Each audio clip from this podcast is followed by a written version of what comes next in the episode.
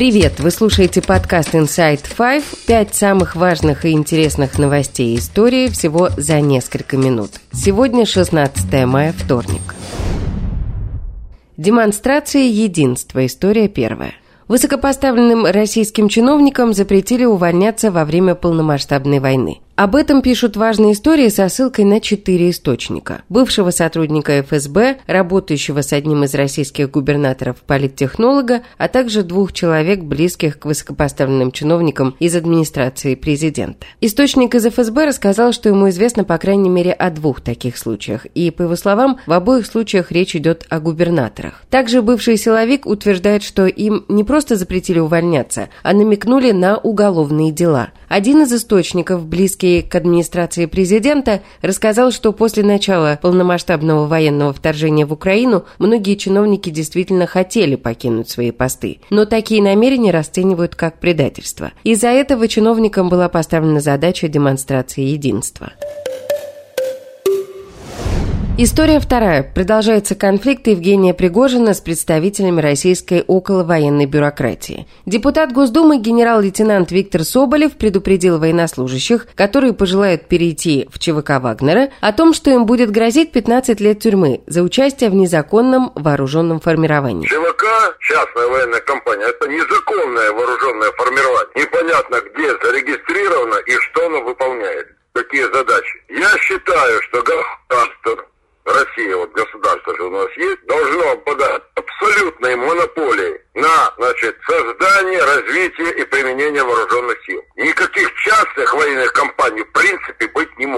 Пригожин, в свою очередь, дал свои характеристики Соболеву и предложил ему дуть на фронт. По мнению товарища Соболева, те, кто переходят на сторону Украины, в том числе сдаются в плен, им надо премии давать. А те, кто идут в ЧВК «Вагнер», тех надо на 15 лет сажать.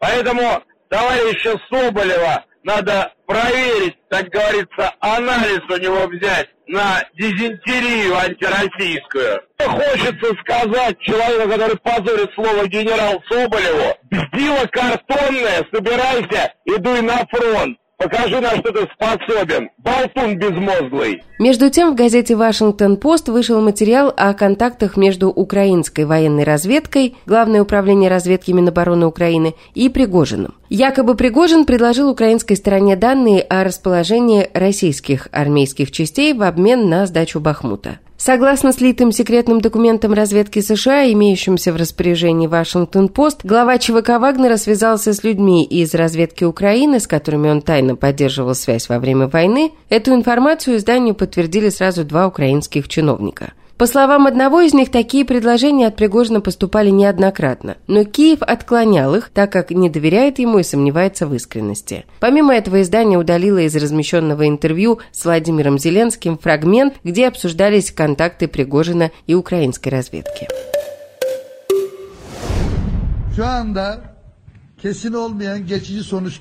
История третья. В Турции назначили второй тур президентских выборов. Он пройдет 28 мая. По итогам первого тура выборов так ни один кандидат и не набрал больше 50 голосов.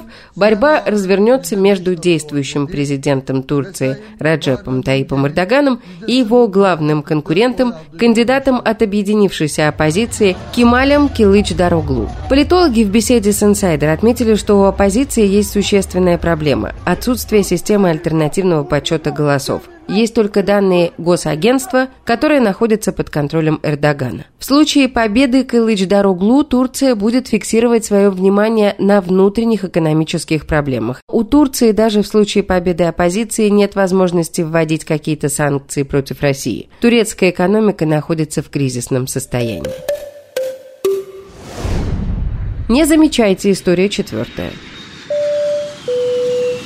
Аэрофлот приказал своим сотрудникам реже фиксировать неисправности в салонах самолета из-за нехватки деталей. В результате самолеты могут улететь с серьезными поломками. Об этом пишет проект со ссылкой на документы и источники в компании. В марте прошлого года все старшие бортпроводники получили письмо от профильного департамента аэрофлота. В нем было указание вносить данные о технических отказах и неисправностях оборудования салона в бортовой журнал только после согласования с командиром воздушного судна. И собеседники издания отмечают, что до начала войны и санкций старшие бортпроводники сами записывали все дефекты и ставили командира судна перед фактом. Главная цель такого распоряжения, чтобы самолеты не оставались на земле из-за неисправности, которая по документам запрещает судну летать до ее устранения. Об этом рассказал бывший сотрудник аэрофлота. Раньше, до войны, по его словам, это правило строго соблюдалось, писали каждую мелочь и все тут же чинили. Добавим, что к оборудованию салона, например, относятся кислородные баллоны, которые используют в случае разгерметизации или для экстренной медицинской помощи на борту. Уже некоторые самолеты летают не с полным комплектом этих баллонов.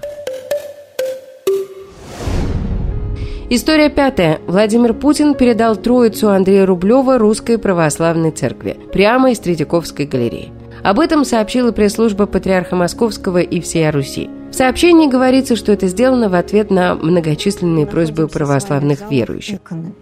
Перед иконой Троицы. Этот образ был написан, как считают многие исследователи, в 1420-х годах. Именно эта икона принадлежит кисти иконописца Древней Руси Андрея Рублева. Ранее в Петербургской епархии сообщили, что РПЦ заберет из Эрмитажа раку с мощами Александра Невского. Согласно решению патриарха Кирилла, икону Троица выставят на год в храме Христа Спасителя в Москве, а затем перевезут в Троицкий собор Свято-Троицкой Сергиевой Лавры в Подмосковье. Григорий Михнов-Войтенко, архиепископ Апостольской Православной Церкви, отметил в беседе с инсайдер, что сакральность эта икона утратила, но имеет огромное культурное значение. В историческом христианстве подлинную ценность имеет, конечно, первообраз, а не материальный предмет. И применительно, например, к самому произведению Рублева имеет значение тот уже художественный образ, так Рублевым созданный, который сохраняется, так сказать, в памяти, в умах, в сердцах, в сознании. А сама по себе доска с изображением уже, по сути, эту свою сакральность утрачивает, но при этом приобретает, в общем, действительно очень важнейшую историческую культурную ценность. Вообще христианство относится достаточно, скажем так, снисходительно к любого рода артефактам. Не случайно Господь Иисус Христос не оставил на земле никакого своего материального следа. В июле прошлого года Троицу на три дня уже вывозили из Третьяковской галереи, ее перевезли в Свято-Троицкую Сергиеву Лавру, и реставраторы тогда выступали против этой поездки. Они опасались, что икона пострадает, что, в общем-то, и произошло. После возвращения иконы реставрационный совет зафиксировал 61 повреждение, 5 из которых серьезные. И это все на сегодня. Вы слушали подкаст Inside Five.